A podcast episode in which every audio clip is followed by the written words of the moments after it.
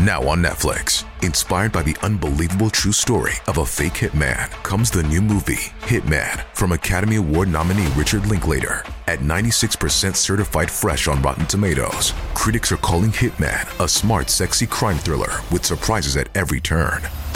Starring Glen Powell and Adria Arjona, Hitman. Now playing on Netflix and in select theaters. Rated R.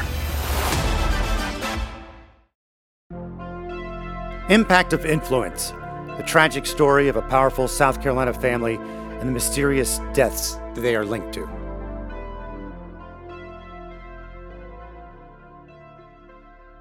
My friend, I am Matt Harris, and my co host is Seaton Tucker. Welcome to the Murdaugh Family Murders Impact of Influence podcast.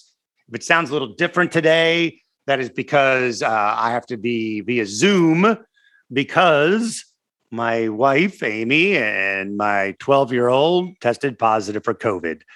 I have not tested positive. I've tested negative, yay, but it's been crazy in this house, Seaton, running around trying to, uh, like Amy's sick. We've all been vaccinated, but Amy's pretty sick. Avery had a couple of days of feeling like a cold, but trying to contain her in uh, her room or to wear a mask every time. It's it is a challenge. I bet. And your washing machine and dishwasher broke this week too. So you've had a double. I got piles of dishes and piles of clothes. And uh, I, it's like it starts in the day. I have patience with my daughter. I'm like, okay, you've got to put your mask on, get put your mask on, quit touching things, blah, blah, blah. And then about like two o'clock in the afternoon, it's like, put your mask on or daddy's gonna die. And it's just like, like I don't lose it. Well, we're anyway, thinking about you. No, it's it, I'm good. It's all good. Could be a lot worse. Um, if you want to reach out to us, Matt Harris Podcast at gmail.com. Uh, and see what's our Facebook page? It is Murdaugh Podcast on Facebook. There you go. We uh, appreciate uh, all the love that we've been getting. We even appreciate uh, the people telling us what we can do better because that's what we try to do. Uh, we have a sponsor. Before we get to the sponsor, we want to tell you what's coming up on this show, and that is John Snyder, our legal analyst, is going to be joining us uh, in a minute. A little overview of what we're going to be talking about uh, today, uh, Seaton. What, what, what do we got going on? So we have lots of legal stuff going on. So it was a great day to bring John in. There's been some filings from Alex attorneys. There's also we've got some clarification on bond for Alex. So definitely a lot of interesting stuff to talk about. Yes, and some really amazing things about his uh, state of well being.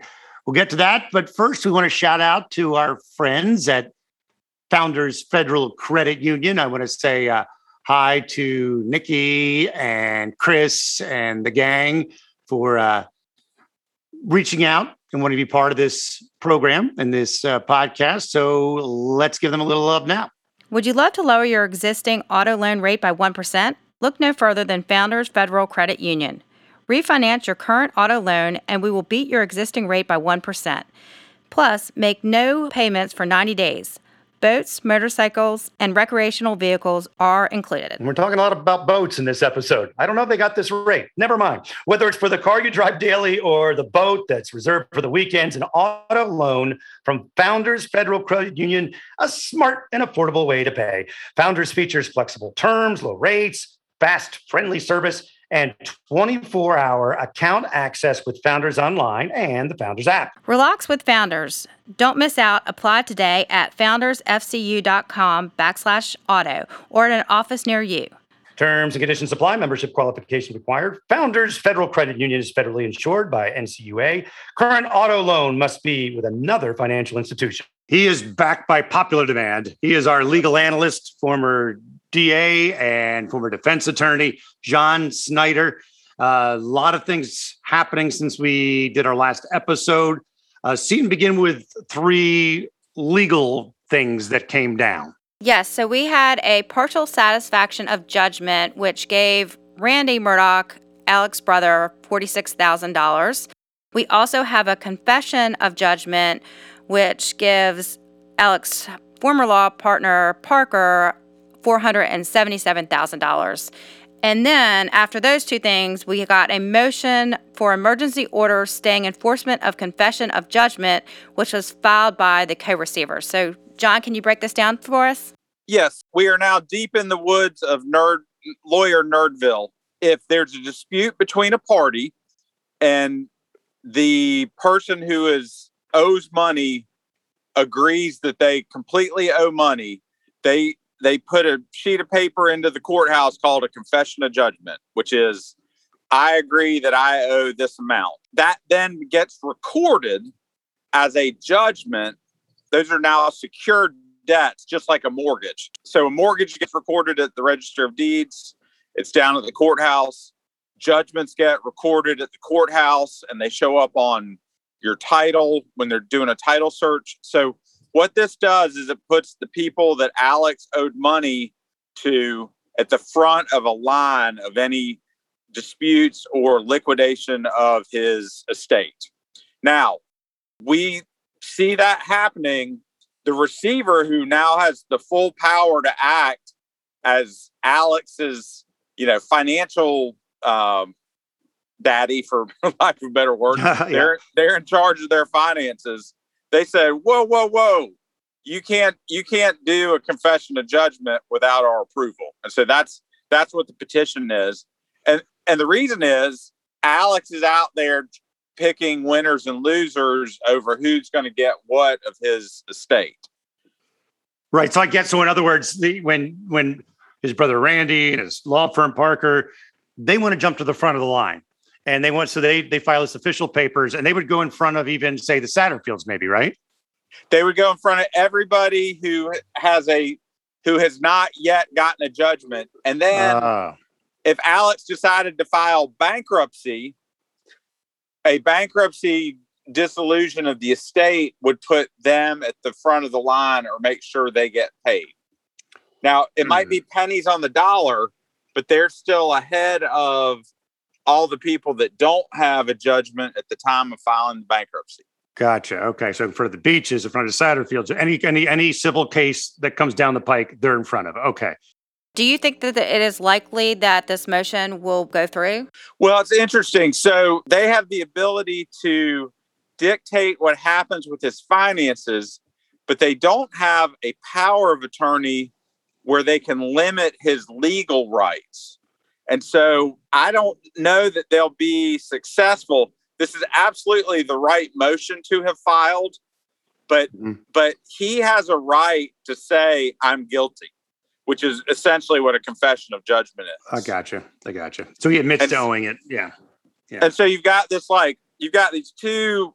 He still has all his ability to make legal decisions, which a confession of judgment is. The mm. receiver has a right to say how things should be spent and how things should go. So the court the court will determine whether this is a legal decision or a financial decision.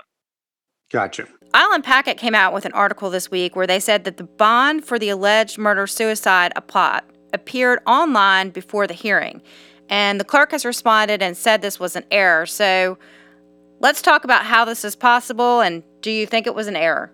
I, I think this is maybe one of the most clear indications of home cooking and what other people would call straight out corruption that you had a bond set without consulting the prosecutor. And the only reason it's an issue is because they got caught. And so when you read the responses of the people that did this, they're like, oh, it's no big deal. You know, it, it, was an error, but it's never happened before. Or, oh, it's not a big deal. It happens all the time. Except it does happen all the time when the prosecutor and the defense lawyer are talking and they've usually already talked to a judge. So this is one of those things that confirms, uh, you know, all the people that that believe there's a grand conspiracy. This is a pretty good piece of evidence towards that. How could it be an error? I mean, they they had the bond amounts exactly what was given. So it wasn't like they just put some random amounts; they all matched up. And, and right, and they and they were for. There's no other like a clerical error that it was for some other case doesn't work because there's nothing else on the docket. Right. They look to it and try to find something that was similar and it's not there. I am amazed that they're just trying to pass this off. So, like you said, the, the defense and uh, the prosecution can get together and agree on something, but then they don't go through the rigmarole of being in front of the judge, right? It just it's done. Yeah, we accept what you said. I accept what you said, right? That can happen.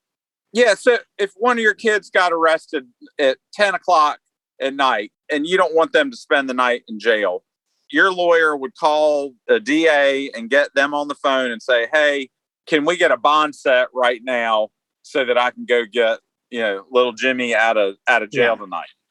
That's totally normal because the magistrate's going to say, What did the state say? And right. did, did you talk to the state? Or you get the DA and a judge on the phone, and the judge will call down and say, Set the bond at this.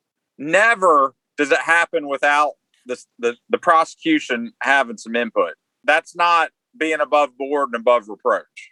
Is it possible that they reached a deal, but they also wanted to, for lack of a better term, perform in front of the judge and get some things on record or at least in the public's mind to help a case down the line? The prosecution said we, we never agreed to a bond till the hearing.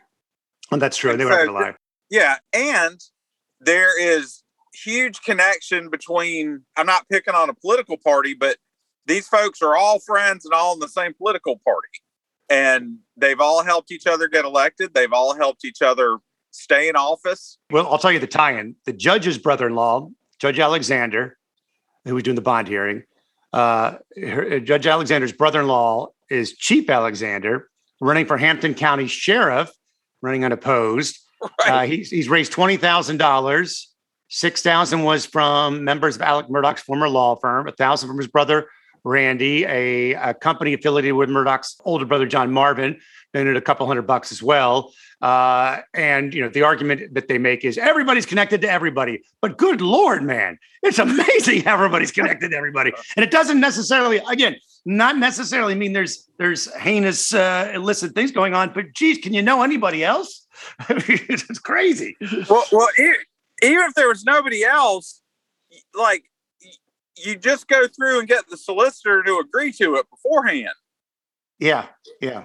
Could the judge face some sort of um, reprimand for this?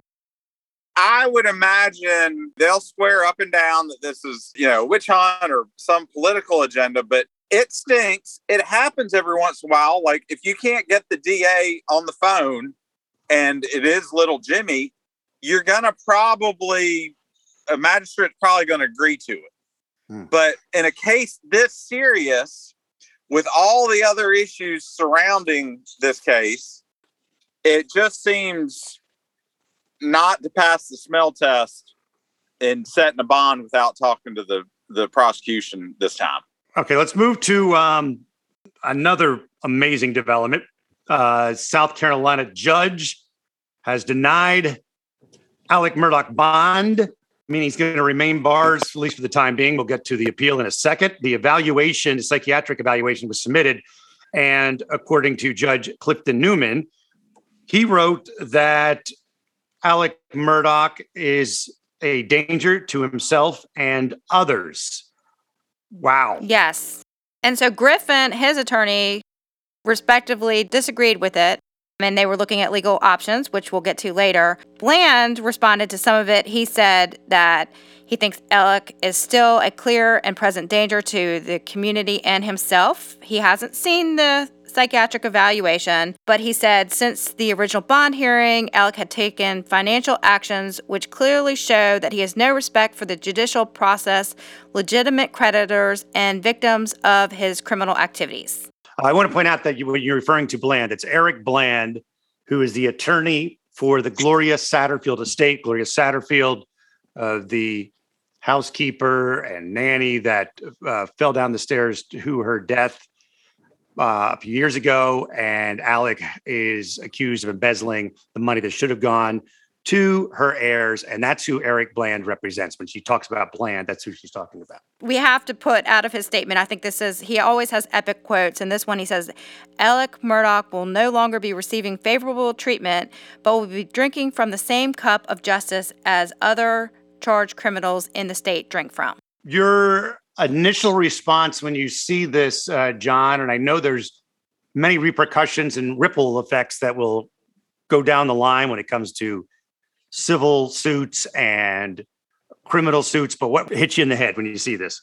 I think the judge may have done a not an improper order, but an incomplete order that will give the defense enough basis to appeal. And and I think they've already entered their notice of appeal to have the courts review it. Mm-hmm. Um, the big issue here is he didn't make any findings of fact. He made a general statement about I believe him to be a danger, but he doesn't say why. And so that in and of itself could make it an incomplete order. Uh, what Alex uh, attorneys are saying is that you know habeas corpus, you're basically keeping somebody in jail uh, without really an official reason, right? Is that what I'm saying? That's what they're saying. They're saying the judge departed from the normative standard for bond in a quote white collar case and has made a kind of a sweeping statement about him being a danger to himself and to society without any specific findings. Gotcha. Because he he doesn't review he doesn't say what was actually in the psychiatric finding. So that makes sense. And also now we know that it is going to the South Carolina Supreme Court. Yes.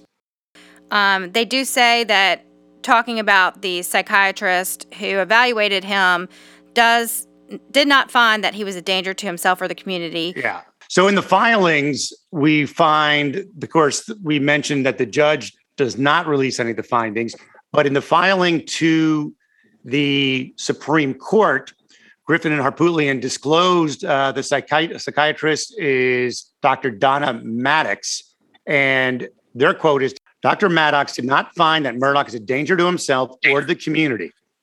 Uh, the petition said Maddox did diagnose Murdaugh with severe opioid disorder, and you know he's been in treatment, of course. Maddox also recommended that Murdaugh continue receiving treatment at a residential facility for additional eight to ten weeks, then intensive outpatient treatment, and that petitioner received grief counseling and trauma therapy. So that is been released in their Supreme Court filing, and also they say in the filing the offense is not a capital offense, is not punishable by life in prison, and is not a violent offense as defined by the General Assemblies. As a result, the South Carolina Constitution guarantees Murdaugh the right to pre-trial release upon posting reasonable bond. A lot to take in there, and then it goes into not having guns and blah blah blah. So, uh, John, does that clear things up a little bit in their filing?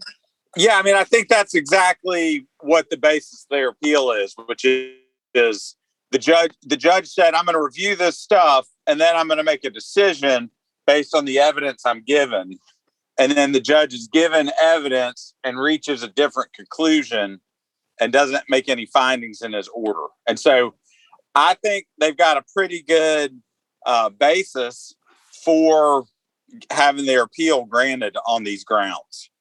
Gotcha. Just out of curiosity, how long will this appeal take? In my mind, those things kind of take a long time, but he's still in jail.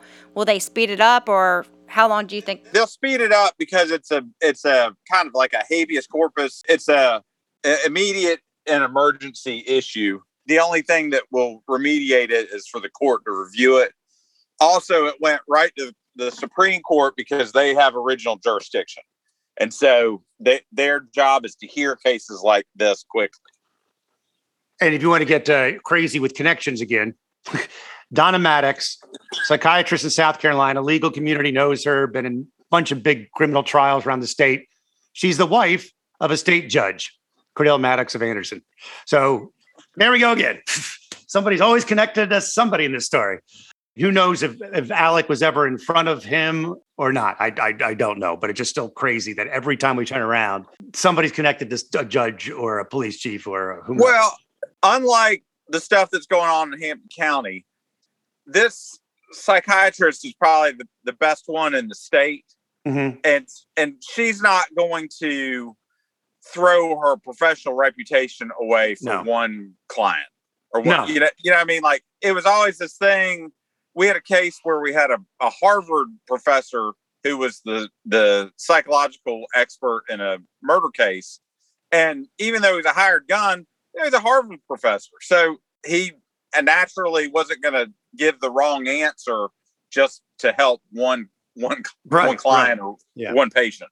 Yeah, yeah. I probably should have made that more clear. It doesn't necessarily mean something uh, illicit or, or crazy is going on. However, it's just always bizarre that anytime you bring up a name, they're they're they're connected just the way South Carolina is, and it doesn't mean anything bad. It's just the way it is, right? Uh, Bland and Richter respond this case and crimes are unique. Ordinary bond rules are not applicable in our view. So I just kind of wanted to get your take on that. You know, there's a saying that hard cases make bad law, and so you know they they want to see him kind of punished, and and they're starting to make bond seem like it's a punitive thing. I believe that's going to be a losing argument for them.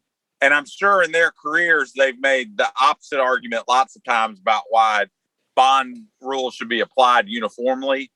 And, and I believe that. Even if you don't like what the outcome is, you've got to follow what the system is. And if the system says normally in a case like this, you get bond, you get bond.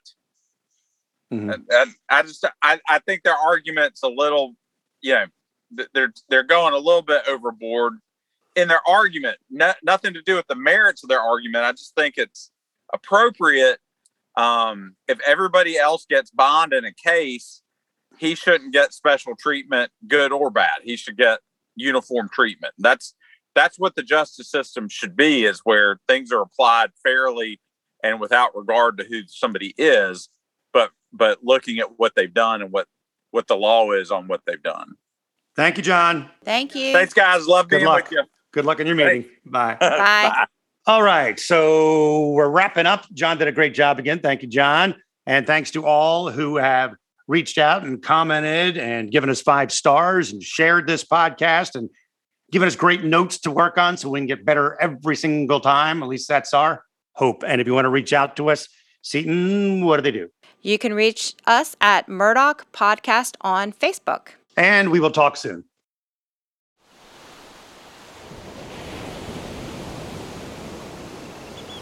Did you guys hear about that couple that went on vacation and one spouse murdered the other? In fact, the entire vacation was planned just so that they could make the murder look like an accident. Ah, so like a slaycation. Oh boy, sounds like a fun new true crime podcast to me. On every episode of Slaycation, we'll examine true cases of people who were killed while on vacation. Was it murder? Or just a horrible accident? That's up to you and the law to decide. But either way, if you leave for your vacation in the plane and come home under the plane, you've definitely gone on a slaycation. Join us every week for a fascinating new episode. 911, what's your emergency? But make sure to pack your body bags. Because getting away can be murder. This is Slaycation.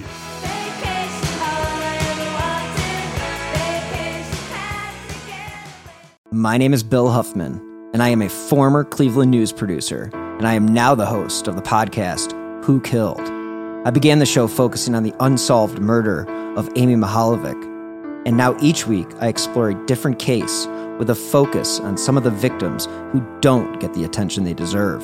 I have a deep catalog of over 225 episodes, so there is a guarantee there will be something for you. Who Killed is an evergreen podcast, killer podcasts, and slow burn media production. Subscribe today wherever you get your favorite shows.